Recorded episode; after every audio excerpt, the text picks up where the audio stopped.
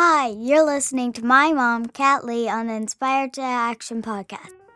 Hey, can I listen to it? Hi. Well, like my daughter said, my name is Kat Lee, and this is the Inspired to Action podcast. And today, what we're going to be talking about is how to be a good mom on a bad day. I have had those. I'm guessing maybe you have too. And if you haven't, then I want you to like call me or tell me how you do it because I've had bad days with my kids, but I'm convinced that we can still be good moms even when we're having a rough time, when we're not feeling good, when things aren't going our way, and when unexpected things happen. We can still be a great mom. And we're going to talk about that today. But first, I wanted to give a shout out to a few people. I uh, really appreciate you guys giving feedback on iTunes on this podcast. And I wanted to thank a few people who have given some some really encouraging reviews. So thank you to Shelly Bow 29, Natalie and Rob, Appreciative for Fix, user 2587360, Mama 3OK, and Sunny Esperet for giving a shout out on iTunes. I really appreciated it. It helps other moms find the podcast and it's just kind of encouraging because the thing about podcasting is you don't really get feedback like you do on a blog post.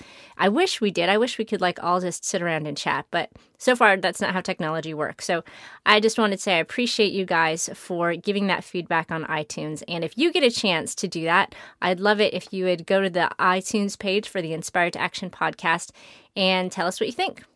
So, today we're going to be talking about how to be a good mom on a bad day. And I know that my last podcast was how to be a more patient mom. And I promise not every single podcast is going to be about this topic, but I don't know where you guys are with your school year, or maybe you homeschool, or maybe you're on a different um, schedule. But for us, it's going to be spring break next week. And spring break is always um, fun, but it can be kind of challenging, at least for me, because I'm used to the kids being in school, and not all my kids are in all day school.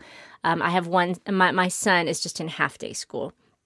But I'm used to having at least a couple hours to my introverted self every single day. And when spring break hits, it's a little bit of a shock to my system because suddenly we're all together all the time. And if I don't have a plan, then I'm going to have a bad day. And I want to start out this spring break. First of all, I'm going to have a plan. So hopefully I won't have a bad day. But, you know, whether you have spring break coming up or not, whether you homeschool, whether you send your kids to public school or private school or wherever, it could be on a weekend or during the summer, we all occasionally just have a bad day where we wake up on the wrong side of the bed. You know, I had one of those days a while back. My kids had a day off from school, and I'd really actually been looking forward to it. I was excited about just the free time we could go and hang out and do whatever. Most of the other schools in the area were actually in session. And so we could go and have the museum to ourselves. We could have the zoo to ourselves. It was going to be an awesome day. But I just woke up cranky. I woke up like a little ogre woman and just was grumpy about pretty much everything. And you I knew that it was started off wrong when I got up and I went into my little closet where I'm actually recording this podcast. And I have like my closet is separated into like one half is actually a closet with clothes and things, and then the other half is my desk. And it's where I go in the morning to have my quiet time and to hopefully get my day in order before it starts, theoretically. But this one particular morning, I went in there and I sat down and I was in there for like an hour. And I think all I had accomplished was surfing Facebook and reading through my email and checking Pinterest and getting nothing, nothing done. I didn't have a quiet time. I didn't read my Bible. I didn't do anything I was supposed to do. So I was just off. And you know, it, it would have been nice if if my kids had gone to the school gone to school that day. I could have had a couple hours to maybe regroup or whatnot, but it was a day off, and so my kids came in and. I was already off. I was already feeling kind of grumpy and kind of just wanted to be myself. And then my kids, who were super excited about a day off from school, were actually just really talkative and not wanting to give me that solitude that I seemed to want at that point in time. And so I knew I was headed on a bad track, that my need for having some introverted time and my children's desire to connect with me and have fun that day were going to collide. And so I needed to come up with a plan. And I would love to say that I started the day off with a plan, that I started off saying, okay, this is exactly what I'm going to do. But you know what? I didn't. I started off being grumpy. I started off being rude to my kids, and I started off not being the mom that I wanted to be. And I got to a point where I was like, okay, either today is just going to really stink or I'm going to need to turn it around. And so what I decided was I was just going to let them know. And so I did a few things, and we're going to talk about each one of them today. Uh, I actually have eight things here. And I hope that this little plan that I came up with will help you if you have a grumpy day. And, you know, the minute that we recognize it, hopefully we can put this plan into action and we can redeem some of the day. And, um, yeah. So the first thing I did was I warned them. I said, okay, kids. And now, of course, my kids are a little bit older. If you have really little ones who aren't really talkative yet, um, well, that might help you not have as grumpy of a day. I don't know. Um, but if you, they don't really understand what you're saying yet, then obviously this isn't necessarily going to work. But for those of you with a little bit older kids, I warned them. I said, you know what, guys, I'm not feeling very good today. Have you guys ever not felt good? And, you know, they'd say, yeah, and they'd tell me about a time they didn't feel good. And so I told them, I'm not feeling very good today, and I'm feeling, I'm feeling kind of grumpy. Do you guys remember Grumpy Mommy? And of course, they all nod and look a little bit fearful. And I said, I'm feeling a little bit grumpy. And so, in order for you guys to have a good day, because I want you to have a good day, I'm going to need you guys to pray for me. And so, you know, they took a minute and they prayed for me. And I also told them that I'm going to need your help today because I'm not I'm not doing so well. So we need we need to be a team today.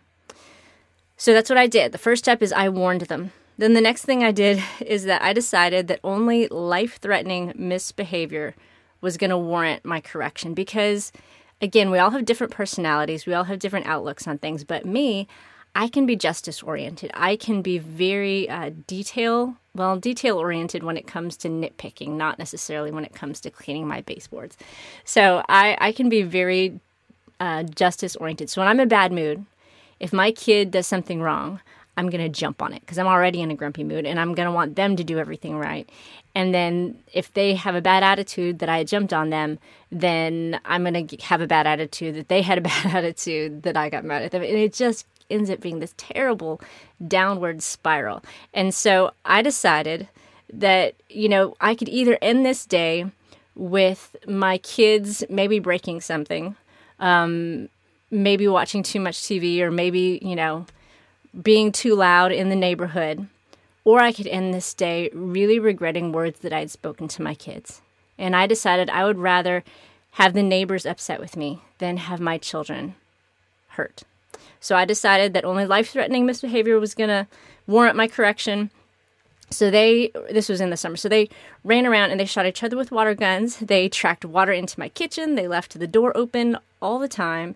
They, you know, they argued and they yelled in the backyard and stuff that normally I would say something about that I would correct, that I would work on them with. But I knew that I wasn't capable of doing that well in that moment. And so I just didn't do anything. I sat outside and I watched them and I was with them, but I had my headphones on and my journal and my Bible in my hand and I just let them keep going. And if they weren't hurting one another and um, or hurting me, then I was just going to let them go because that was what my priority was. I did not want to hurt them with my words and in my anger at that point in time. So, yeah, number one was I warned them that I was going to be in a bad mood. Number two was that only life threatening misbehavior warranted my correction. And then number three was I let them fend for themselves. I have three kids, and the two girls are pretty close in age. And my little boy is the youngest, and he knows how to push all their buttons. And so, you know, they were outside all day, they were playing together, and of course they argued, and they would come to me. But what I did is I told them that, you, you know, y'all, it is in your best interest that you guys figure it out yourselves because I remember mommy's kind of not doing very well today and I need you guys to work together and to figure out it, figure it out themselves. And you know what? They totally did. You know, I could hear them hashing it out. I could hear them arguing, but they eventually worked it out and solved their own problems. And that's not what I'm going to do every day because it's not always going to end up perfectly fair and not always going to work out um, with everyone being a blessing to one another. But in that situation, I knew that if I jumped into it again, I was going to nitpick and I was going to just, you know, be really, really harsh with them. And I didn't want to do that. And so I just let them fend for themselves. and so it was actually kind of fun because uh, you know by the end of the day they were kind of parenting one another they, they'd someone would do something and they'd say shh no we need to get along because you know because mommy's grumpy remember and it was really neat just to kind of see them um, take up arms together and fight for one another and make sure that that you know grumpy mommy didn't get on any of their cases so letting them fend for themselves helped them and it helped me the next thing i did is that I sacrificed some of my ideals for the sake of survival. Again, along with that justice thing in me, is I can be really idealistic. And when I see that in a parenting book it says not to let your, let your kids watch any more than X number of minutes of TV a day, I take that pretty seriously and I try to limit it. I try to, you know, I just want to do everything really well. And so I end up just kind of running in circles and stressing myself out and sometimes stressing my kids out too. And so when I'm having a rough day, you know, my idealistic self and then my grumpy self could kind of combine to create this like firestorm of no. No TV, no video games, no computer, no nothing ever, you know, just being really grumpy and really upset and just harsh with my kids. And that just wasn't going to be helpful. And so I let them play video games. I let them watch TV a lot more than I normally would have. And I haven't seen any long term consequence, consequences from it. I know we hear a lot of times how watching too much TV or playing too many video games is harmful for our kids, but really so is unleashing my grumpiness on them. And if it's something that's going to kind of help keep peace in our house for this one specific day, and if while they're doing that, I'm focused on getting my attitude right, then it's okay with me. It's okay that I'm not necessarily living up to my ideals in that situation because I want to live up to my ideals with my attitude first, and then I'll deal with TV or games and that sort of thing. I figured it was better than yelling at them.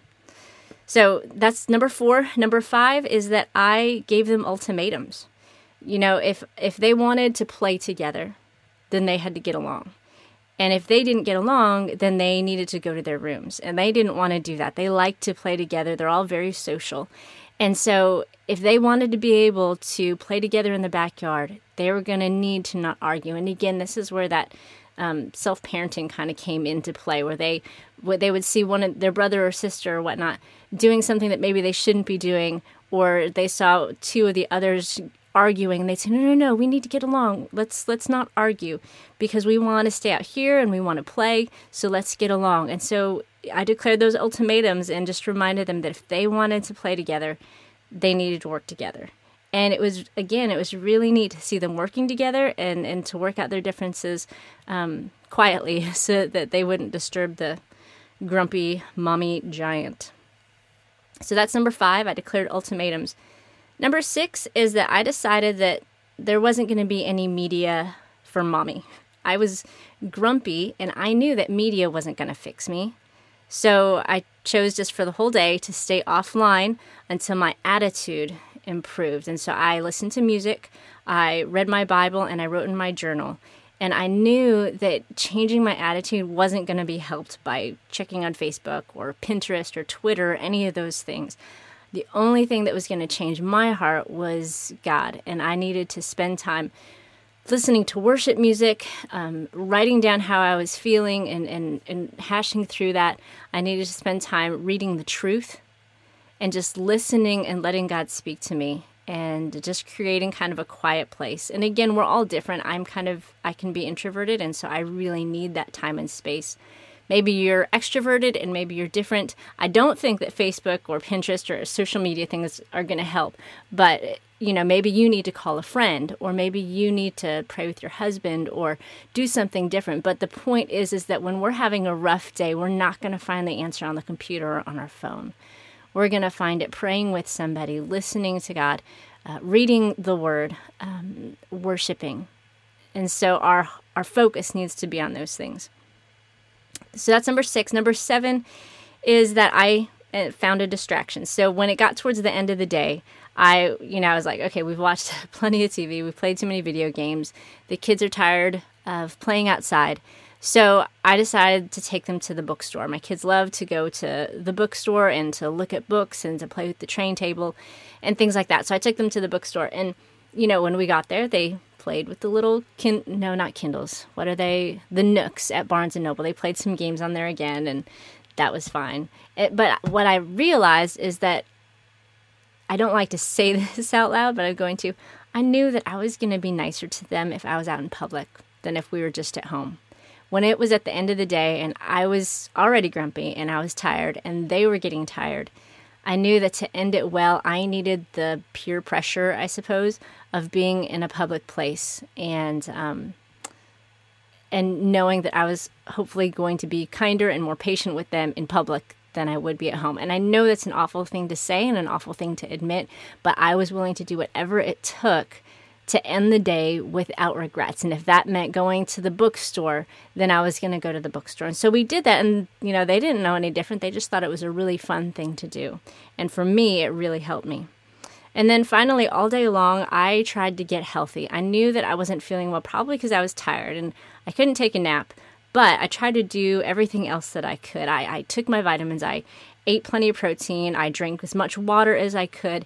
And I, I made a point that from as, as often as I could think of it. Obviously, it's not going to be perfect every day, but I was really going to focus on being healthy, especially on days that I knew I was going to be home just with the kids unexpectedly, you know, not unexpectedly, like suddenly they're all sick, but if I knew that an off day of school was coming, I needed to get plenty of sleep the night before. I needed to drink water, eat healthy, so that I could have the best chance of being in a good mood for my kids. So those are the eight things. To number one, just to recap, was to warn them. Warn them that you're in a bad mood. Ask them to pray for you. And um, number two is only life threatening misbehavior warranted my correction. Number three is let them fend for themselves. Number four is sacrificing ideals for the sake of survival. That sounds terrible, but I'm hoping you know what I mean after listening to the whole thing. Number five is declaring ultimatums. Number six is no media from mommy. Number seven is find a distraction. Number eight is get healthy. And I hope that helps you. I hope that, um, honestly, I also hope that it helps just me being honest and saying, you know, I have grumpy days, I've had grumpy days, and I will have grumpy days. Uh, just because I record this podcast or write a blog about motherhood, it doesn't mean that I'm I, I'm always a great mom because I'm definitely not. My kids are very familiar with Grumpy Mommy, but I am determined to always grow and always improve and always change and always really realize that I can't be a great mom. I am inherently going to be a grumpy mom apart from the grace of God. And so I need Him every single day in order to not be grumpy mom. And uh, that's one thing that I did leave off of there, hoping that it was a given, but realizing that it's not. I think I'll mention it now um, just man, we I think the whole start of that grumpy day was me not being focused in the morning and really aligning my heart with God's during my time in the morning. And that's just such a key thing to do. And so if you do any of those things, I hope you'll do that one thing. But if your day does start off wrong, I hope those eight suggestions will help. And I hope that if you do have spring break next week, that it's a great week for you, that you don't have any grumpy days. But if you do, um, maybe these ideas will help you kind of kick your way out of it or make your way through it and end the day without any regrets. Well, that's all we have for this episode of the Inspired to Action podcast. But you can check out all the shows and other resources, including free ebooks and prayer calendars, at my blog at inspiredtoaction.com. And if you think this podcast would encourage other moms, I'd really appreciate it if you would take a minute to rate it in iTunes. But I just want to say thank you so much for taking time out of your day to tune in. And I hope you've been encouraged and challenged and, well, you know, inspired to action. So don't forget that you are a mom. You're kind of a big deal. So go be awesome. Later.